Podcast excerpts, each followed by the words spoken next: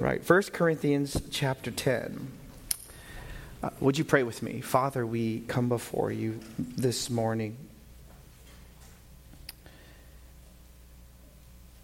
We revel in the fact that death could not contain your son. You rolled the stone away. This is all of our hope and all of our peace.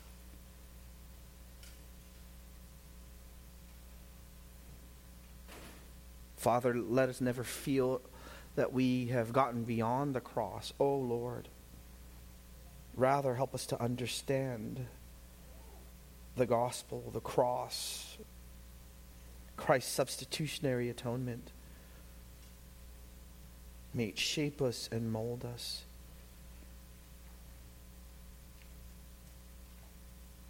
Lord, we thank you for your word. We thank you that no matter what's happening in the world around us, that you control all things. As we've said, there is no maverick molecule in this whole universe. We pray, Father, that there be no distraction to your word. Lord, we pray, God, would you do serious heart surgery? This text is piercing, cutting. And yet it is for your own, is for our own good.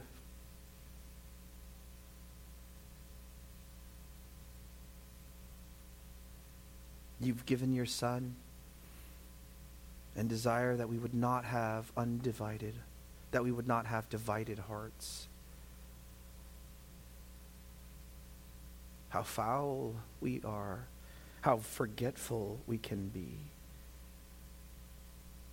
And God, we pray again, would you do heart surgery to us? Would we leave from this place changed? Spirit, do your work, glorify Christ in Jesus' name. Amen. Uh, this, the title of the sermon is Running from Idolatry. Running from Idolatry and it's 1 Corinthians chapter 10. Uh, we're going to take 14 to 22. 14 to 22. It says, Therefore, my beloved, flee from idolatry.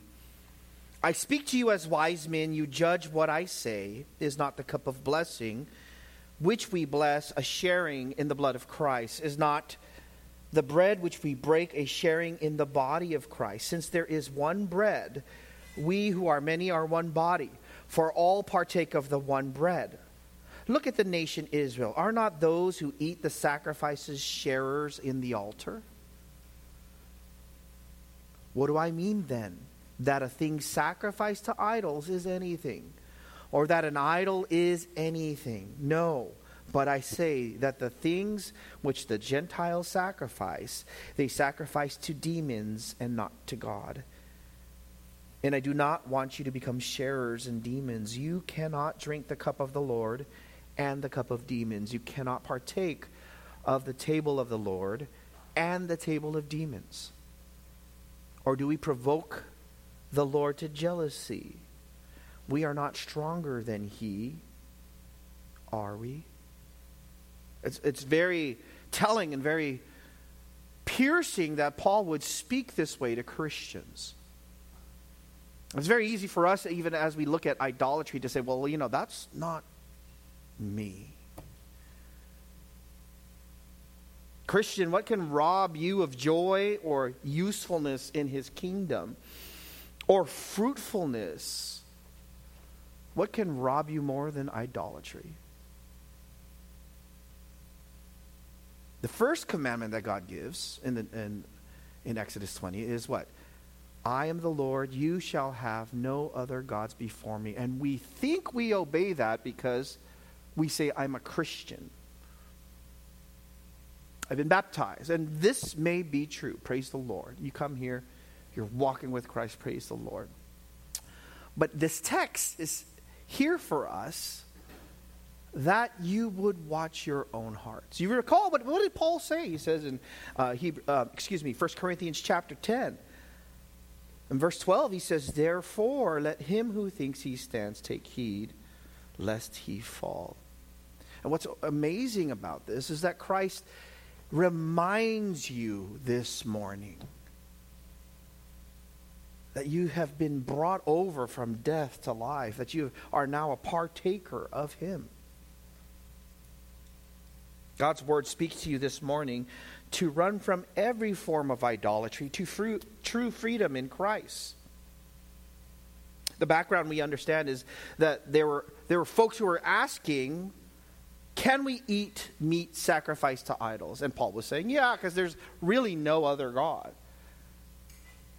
But now the question is in, in, in the Corinthians' mind, they started to take their liberties. Well, I could eat this, I could eat this, I can go here. And then they started to join in on the worship because of peer pressure, because of folks around them, because it would be easier to not stand for Christ. And then they engaged in idol worship. Notice in verse 14.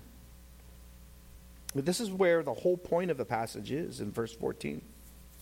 He says, Therefore, my beloved, flee from idolatry. Therefore, Paul is saying, in light of your new life in Christ, in light of the resurrection that you share now in Christ, in light of your sins being forgiven, in light of your liberties, in light of temptation being real and the pitfall of overconfidence, he says, Be careful of this. He says, Be on the alert your spiritual life in Christ is at stake. So, Paul causes us, and he's telling you to pause and to understand the seriousness of this. Pause. Notice how Paul talks. He says, My beloved. It is very gracious. And the rebuke he gives them is idolatry. It's interesting. Paul says, My beloved. We know he's speaking to believers. We know the audience is the church there in Corinth. And he, he is expressing, uh, Paul was their former pastor, he is expressing his dear love for them. You're my beloved. And I tell you these things because I love you. And I am being impelled by the love of Christ. Paul counts them as love despite their sin, and he calls to them because he loves them. And here's the injunction, here's the imperative, here's what he says. If Christ has saved you and he has changed you, and you now you understand that overconfidence can lead to sin, he says, therefore, what is the what is what is the action that you should do? Should you get as close to, to sin as possible without sinning? Should you see how far you can go without actually sin? No. What Paul now says, and he layers it on, he says, flee. Flee from idolatry. The word for flee means to run away, to escape, to disappear quickly, to not to linger. It's very dangerous. Don't see how much you can handle. Don't say, I got this. And in that idolatry, of exercising liberties and then going too far, you're allowing yourself to be influenced by the pressures of the others. See, when we when we think about this as Christians, because we have no figurines in our house, this is what we think. Oh, I'm not idolatrous. I don't have figurines in my house. I don't have pictures of Jesus in my house. I don't have uh, different idols and um, um, totem poles and things of that nature. I don't have any of that idolatry. And yet, what God is warning about is replacing anything in the desire of your heart over Him. That's what idolatry is. Really, anything that you love more than God. Anything that you desire more than God. See, idolatry starts in the heart before it even makes its way out. Idolatry, of course, we can be material wealth, it could be hobbies, it could be sports, it could be toys, it could be vacations. One commentator listed different ways we can start to be idolatrous. One was libeling the character of God, that is blaming Him. You don't thank Him when there's good things that happen, but you only blame Him when there's bad things that happen. Worshipping the true God in the wrong way, worshiping any image, worshiping angels, worshiping demons, worshiping dead men, loyalty to anything other than God, covetousness, inordinate desire, not even of just sinful things, but of things that are not inherently evil, but you just like, love it too much, This is idolatry. But it all starts in the heart. Some are more insidious. Some are more insidious. There's the idol of approval of your peers. I don't want them to think I'm an idiot. So I won't stick up for Christ. I won't stand, make my stand for Christ. Sometimes there's the idol of respect. I've been disrespected, so I'm going to get it no matter what. Or sometimes there's the idol of the deception of self autonomy. I can do what I want when I want, no one can tell me what to do. I don't need anyone. Sometimes it's the idol of pleasure, whether it's inherently evil or not. Sometimes it's to be thought of as smart or strong or rich or clever. That's how I want to be thought of. Or any joy other than God, any loyalty other than God. Sometimes it's just a Christless existence. You just live day to day without acknowledging who God is, without thanking Him, without even thinking about what Christ would want you to do each day. You just live this Christless existence. You may say you're a Christian, you may love you may say that you love Christ, but you live as a virtual atheist from day to day. Christ has no bearing on your schedule or your life. It starts in the heart. Ezekiel dealt with uh, idolatry where it started in the heart. Look at with me in Ezekiel chapter 14. And you see the disastrous example of what happens of idolatry in the heart.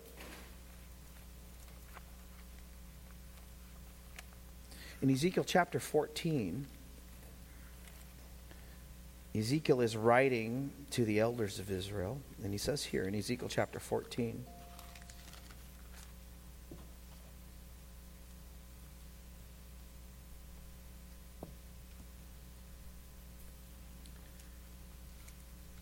in verse 1, and I'm going to read there. Then some elders of Israel came to me and sat down before me. And the word of the Lord came to me, saying, Son of man, that's Ezekiel takes on that title. Jesus takes it on in the New Testament. He says, Son of man, these men have set up their idols in their hearts. So there, there it is, right? We actually, we can keep it hidden. You know, sometimes we call it a pet sin. We're hiding it. Where it lies is this, God sees this, there's this idolatry that's not visible to other folks. The word therefore set up means to, to prop up. It's what's continually before me. And you do it in your heart. Now, this is an incredible statement. This is God's indictment. And this will help you, brothers and sisters. How does it help you? Well, you know that you have the propensity for making idols. Yes, you do. Yes, you do.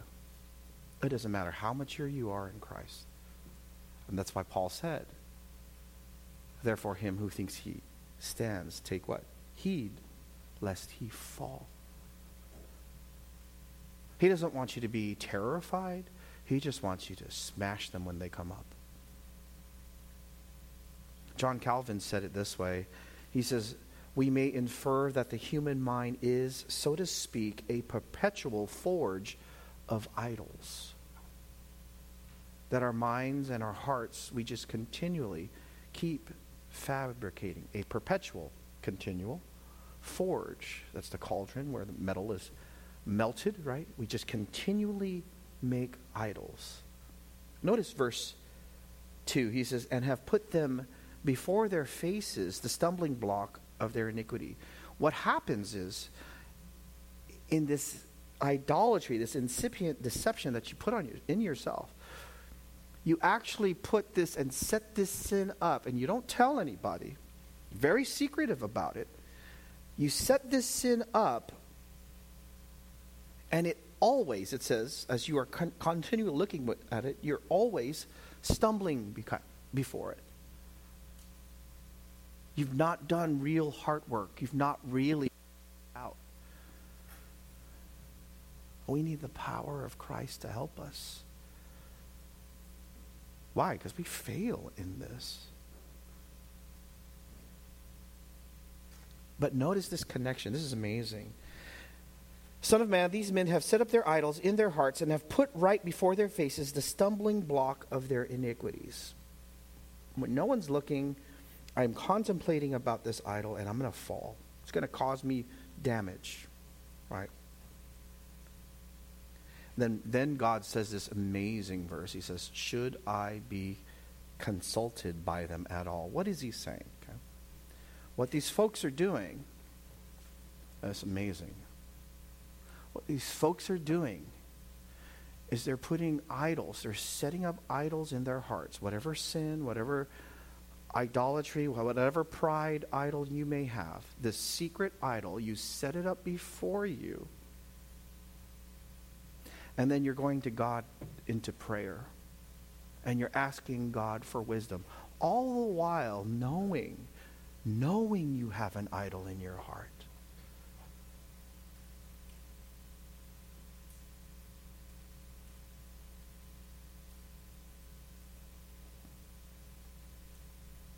You're going to pray for blessing. You're going to pray for wisdom. You're going to pray for the sermon or Sunday service. You're going to pray for evangelism. No, brothers and sisters, our first prayer, really, if you want to be used of God, our first prayer should be repentance. God, I'm having these temptations. Please remove it. Please help me. Give me truth that I may battle with it. Remind me of my identity in Christ that I've been changed and transformed. I need to be reminded of this. But it's amazing. We all do it.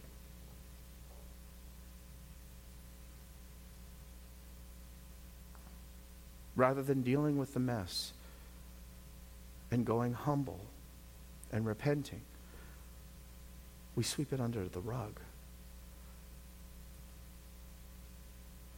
It would be like if I asked my kids, hey, could you sweep up outside? And then they took the rug and swept it underneath there. Not really cleaning, right? This is a matter of yielding to God. God, would you just do your work in me? Would you do your surgery in me? No one knows this pet sin I have. You do. I want to be right with you. So he continues on. Ezekiel continues on. Verse 4 Therefore speak to them and tell them, Thus says the Lord God, any man of the house of Israel who sets up, here it is, he sets up his idols in his heart. It's amazing. Puts right before his face the stumbling block of his iniquity. And what he's saying is, since you've not dealt radically with this idol, every time you think about it, every time you're alone, you're going to stumble. Right? You've not done what Christ said. If your eye causes you to sin, gouge it out. If your hand causes you to stumble, cut it off. You haven't done the dramatic work it takes by God's grace to root out that sin. You let it linger. He says here, I, this is t- terrifying to me, the Lord will be brought to give him an answer in the matter in view of the multitudes of his idols. And what's he saying? He's saying this that if a Christian continues to follow after sin, just continues to pursue it, and continues to have idolatry in their heart, and continues to seek it, and continues to put it before them, not smashing them by the power of Christ, not in your own power, please understand. You're going to lose that fight, okay, in the power of Christ. But if you continue to hide the sin and you continue to do the sin, what God says is, I will not be mocked. If you are my child, I will deal with you publicly. That's what's scary to me. The idols in my life, the sin in my life. Christian, if you are not actively killing sin, you're getting you are getting sucked up by its influence be killing sin or it'll be killing you. So Paul's grasps onto that idolatry. And, and, and here in Ezekiel, the Lord will be brought to give him an answer in the matter in view of the multitudes of his idols. Why? Look at verse 5 in order, notice what this is what God does. This is how he deals with his people.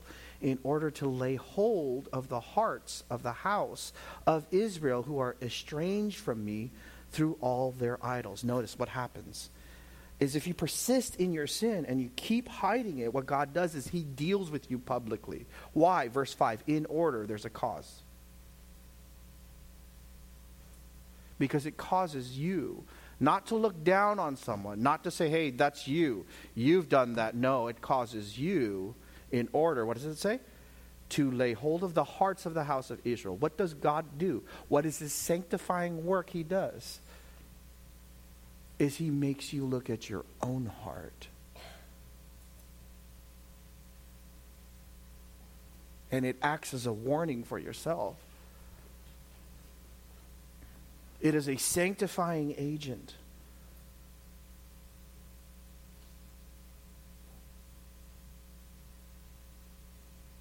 He says, it creates this new corporate holiness as we pursue Christ.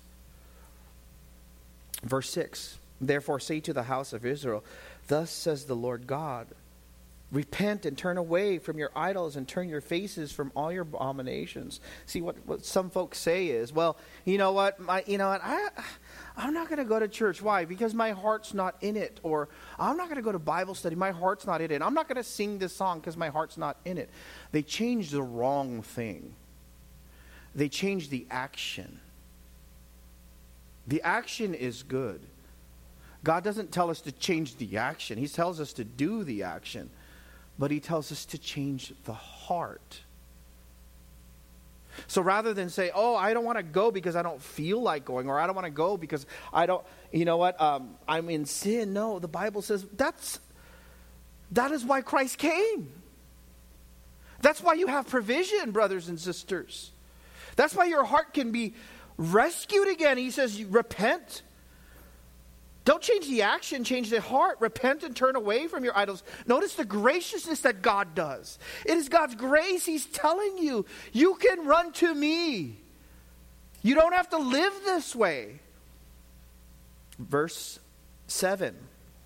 He says, For anyone of the house of Israel or of the immigrants who stayed, it's interesting, it's just not just the Israelites, but also those who are staying with the Israelites there's always been a heart of God, not just for Israel, but for those who would receive the Messiah of Israel. He says here, who stay in Israel, who separates himself from me. Notice, uh, again, he sets up his idols in his heart, puts right before the face the stumbling block of his iniquity, and then comes to the prophet to inquire of me for himself. I, the Lord, will be brought to answer him in my own person. And you notice this is astounding. This is how far the deception goes. And there I go, but the grace of God. And I say this over and over because I want you to know that no matter how far you are as a Christian, you must always smash up the idols as they come up. Almost like, you know, those gophers that come up when you're playing miniature golf and you put your quarter in, they just keep coming up. You got to keep smashing it. Keep smashing it by the power of God. What happens is this if you don't, notice what it happens. He says here, for anyone of the house of Israel or the immigrants who stay in Israel who separates himself from me, sets up his idols in his heart. Notice, why does this person separate themselves from God? That's where it is, right? Why? First, how does it how does this happen? You're a professing believer and you start to pull away from God. You stop you stop communing with God. Your prayer life becomes almost non-existent. You're no longer in dependence with God. Second, you stop listening to God. You stop reading His scriptures. So then there's this dangerous slope of what it means that when you separate yourself from God. Third, you stop fellowshipping with God's people. It just there's this slow separation of what occurs. And what the Bible says is those who separate himself from me, why? Why do they do it? Because they are setting up idols in their hearts. That's the relation. So the relationship is you separate from me in order to set up idols in your heart. And then you put puts right before his face a stumbling block of iniquity. And then astonishing in amazement, this is amazing. God says, How dare you do this? He says, And then you come to the prophet to inquire of me for himself. You think you're just fine because you outwardly do the bare minimum so that folks think you're okay, so that folks think you're a Christian. I'm going to synagogue. This is Old Testament, remember? I'm going to the synagogue. I'm outwardly praying. I'm doing all these things outwardly, but in the heart, I've separated myself. In the heart, I'm, I'm not close to God. I've put idols and I've allowed it to be there. I haven't allowed Him to do this work in my life. I haven't allowed Him to rip it out. And I did it because I wanted my idols. He says in verse 8 terrifying. I will set my face against that man and make him a sign and a proverb. I will cut him off from among my people so that you will know that I'm the Lord. Notice he says this what God does, he says this in Romans chapter 1. If you continually want your sin, you continually want your rebellion, you want nothing to do with God, you keep doing it, you keep doing it, you keep doing it without repentance, you keep doing it, God says, I'm going to let you have what you want. Go. You want that? Go. You want your idolatry? Go. And then he says, so that you will know? That I'm the Lord. No matter what happens, brothers and sisters, God gets the glory. Now I need to we need to speak about idolatry in these terms. This is how Ezekiel talks about it. It's very very clear. But you notice he says, "So you will know that I am the Lord." That's the same that's the first commandment again. I am the Lord, you will have no other gods before me. And if you do try to have other gods before me, and you are my child, please understand, I will deal with you. There are certain times in my life, brothers and sisters, very embarrassing, where God has dealt with me because I've had sin and idolatry in my heart. And He took me to the woodshed. Do you understand what I'm saying? And because of His love, He has spanked me. Now, could I keep going that way? I keep going that way. You're destroying yourself. So, brothers and sisters, as we look at this, we need to stop and think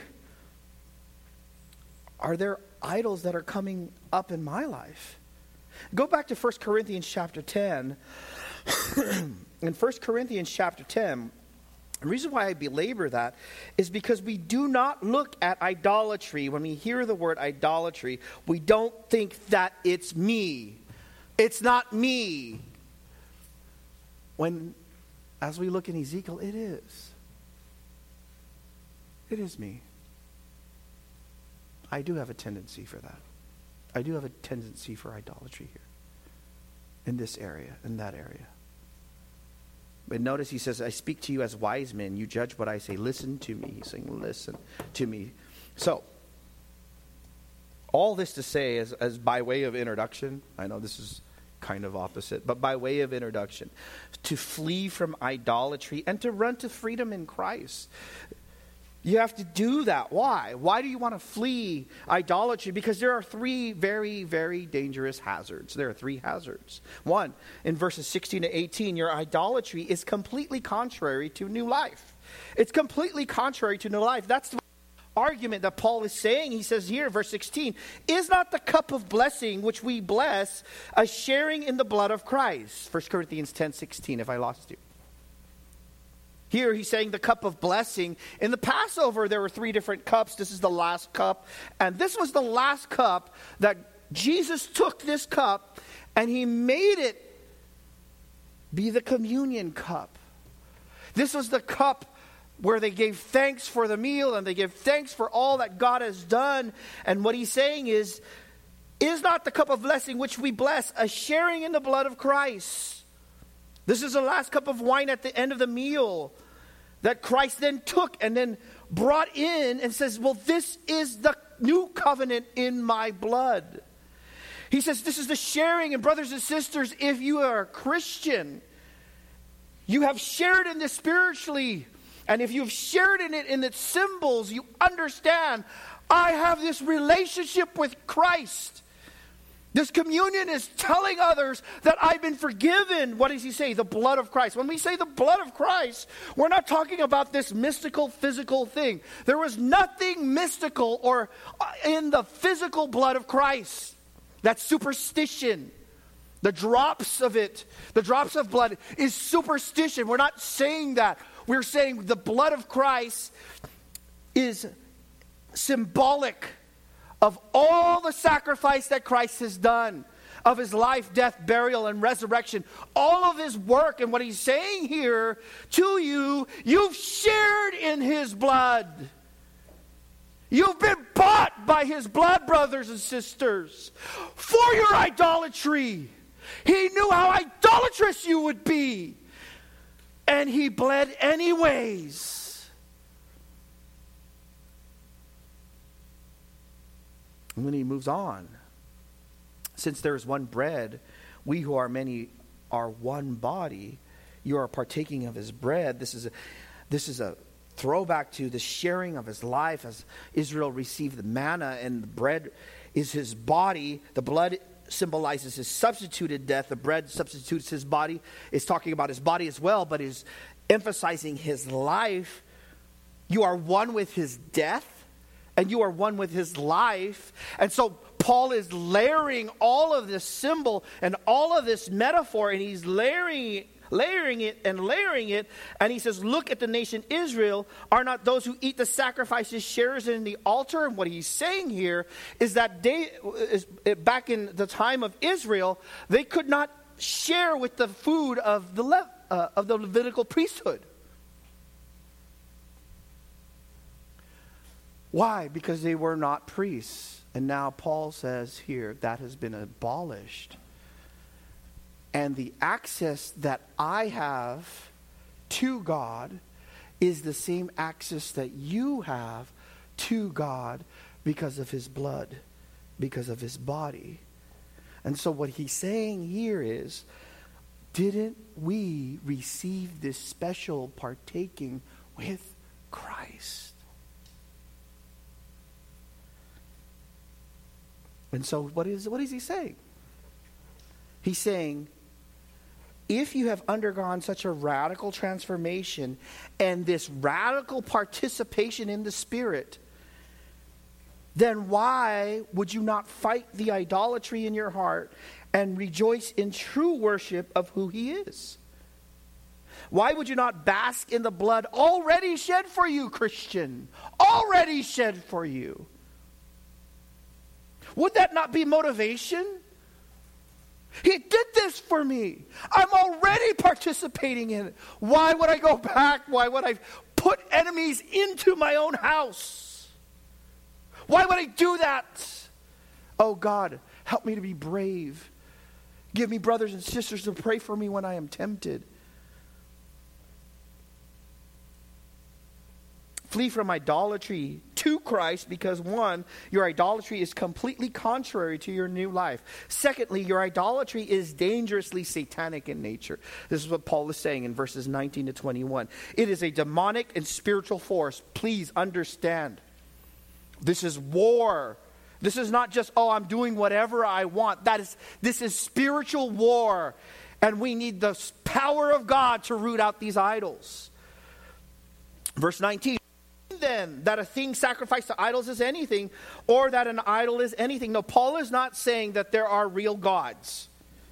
Verse 20, no, but I say that the things which the Gentiles sacrifice, they sacrifice to demons and not to God. So what is he saying? I don't want you to be sharers in demons. I don't want you to join in that idolatry. I don't want you to be pressured into worshiping with them, to follow the same things that they do. And then Paul says this amazing verse. He says, You can't drink the cup of the Lord, here it is, and the cup of demons. It's amazing. If you allow idolatry in your heart, what you're doing is you're saying you're fellowshipping with God, but you're actually fellowshipping with demonic influence.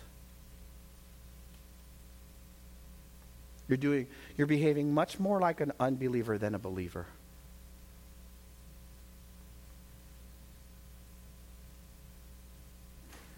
Then he says, You cannot partake of the table of the Lord and the table of demons. Stop. Stop playing both sides.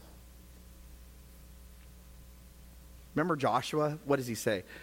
If it is disagreeable in your sight to serve the Lord, choose for yourselves today whom you will serve, whether the gods which your fathers served, which are beyond the river, or the gods of the Amorites in whose land you are living. But, finish it with me. As for me? And my house, what? We will serve the Lord. Remember what Jesus says? He's talking about mammon, but he's talking about the impossibility of serving two masters. You can't. You can't. You want to wonder why I can't really get going on my walk? Are you, um, my question would be Are you serving two masters? He, he says in Matthew 6 No one can serve two masters, for either. Why? Because you must hate the one and love the other. Notice you can't love both. And he keeps telling you this over and over and over again. And you know this. He teaches you this over and over and over again. The question is do I really love Christ? Do I really love Christ? I'm weak. Do I really love him? God, you know my heart. That's what Peter said. You know my heart. You know I love you. Oh, saint, you can give your weakness to him to root out idolatry in your heart. Notice, your idolatry, we have to flee from idolatry and run to Christ, run to his power, run to his provision. Why? Because your idolatry is completely contrary to a new life. It doesn't sink in with being a participant of the blood and the body of Christ. Secondly, your idolatry is dangerously satanic in nature. And thirdly, your idolatry is highly offensive to God. You need to sit here and ponder this. That your offense, when you have these idolatries, when you have these pet sins, your offense is not primarily against someone else. Oh, I'm sorry I hurt you. Oh, I'm sorry I, I, I made a mistake. Sorry I had a lack, a lack of judgment there, a lapse of judgment there. I'm sorry. No, that is not where the offense lies. And Paul takes it all the way to heaven. And that's how you need to think of sin. And that's why the Savior came. Amen? He takes it all the way to heaven. Do we provoke the Lord to jealousy? The sin is against God. Brothers and sisters, it's not, it's not oh, I, I, I sinned against my discipler. I sinned against my home fellowship leader. I sinned against uh, my wife my husband. All of that might be true. But primarily, brothers and sisters, it is against God. That's how I know if there's been repentance. Sometimes when I, I dress, when I have to talk about, even in my life, or as I talk about sin in someone else's life to get them to repentance, if they don't understand that they have sinned primarily against God, they have not repented. That was a mistake. This is what people do. They back off and they deny or they make defense. They keep making defenses. They don't sit there and say, I've sinned against God. It's me. And you're never going to grow, brothers and sisters. You're never going to grow in Christ. You're never going to grow in tenderness. You're never going to grow in love. You're never going to grow in forgiveness unless you know the enemy is you. But there is a Savior who washes you from it. Notice he says, Remember, this is what David said, Psalm 51 4. What you guys remember? Against what? You! You only I have sinned and done what is evil in your sight, so that you're justified when you speak and blameless when you judge. David is saying, Against you, we know that David sinned against Bathsheba, David sinned against Uriah, David sinned against his whole family. But David knows that primarily sin is not a simply a an, uh, uh, um, a breaking or an infraction of the law. That's what Christians think. It's not just an infraction of the law, it is high offense to God. Oh, oh, oh I'm sorry, I, I, I, I, ran, a, I ran a red light. I was wrong. No, brothers and sisters, you got to know your sin goes all the way. And so, he says, Do we provoke the Lord to jealousy? What does that mean? Well, the only person who could be righteously jealous in this sense of him being the only sufficient um, meeting of all your needs is God Himself. God knows that the best thing for you is Himself. Do you understand? And so He is zealous and jealous for His name. Isaiah 48 11 says, For my own sake, for my own sake, I will act. How can my name be profaned and my glory I will not give to another?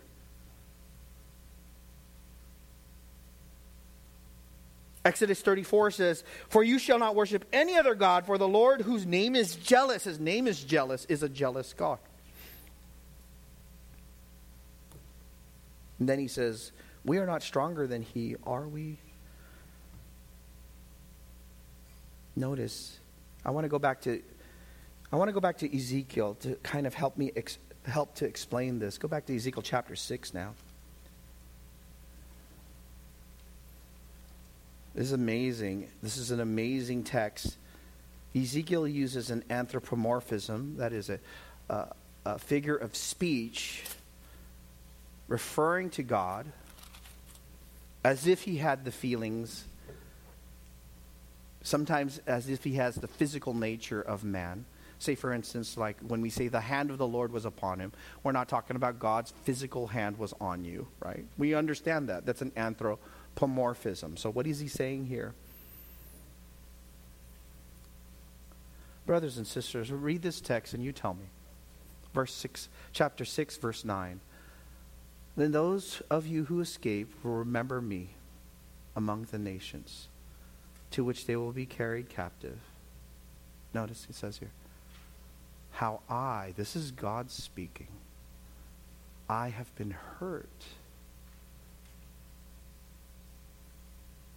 by their adulterous hearts which turned away from me, and by their eyes which played the harlot after their idols.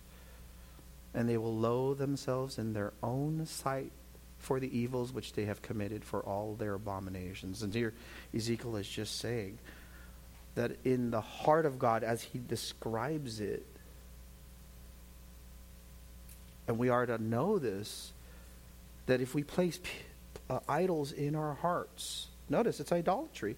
If we place idols in our hearts in some measure, in some way, he says, the way Ezekiel describes it, is that we hurt God.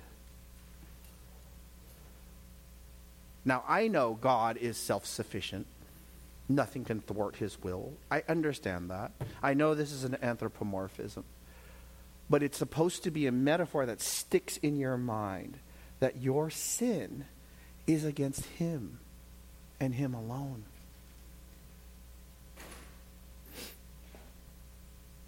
Christian, if you have been wed to Christ, why then would you go back to your old life? If you have tasted of the cross, your sins have been washed, and your life is new in Him, why would you then taint it with the idols and demons of this world? Oh, Christian, all is not lost. Amen? All is not lost. He came to free you. Amen? Is there not joy in this? We are set free. Oh, Christian, all is not lost. Repent now. He will always receive you. Repent now. Turn away, confess it, and wash your hands of it in the blood again. And do not bow to the idols who have no power, but run to the living God. Let's pray. Father, we pray, would you do that work? God, if we go home and we think, you know what, I've been I've been in sin. I've loved this too much or I've desired this too much. Lord, we just pray, would you root it out in our lives? Make us useful, God. Make us fruitful.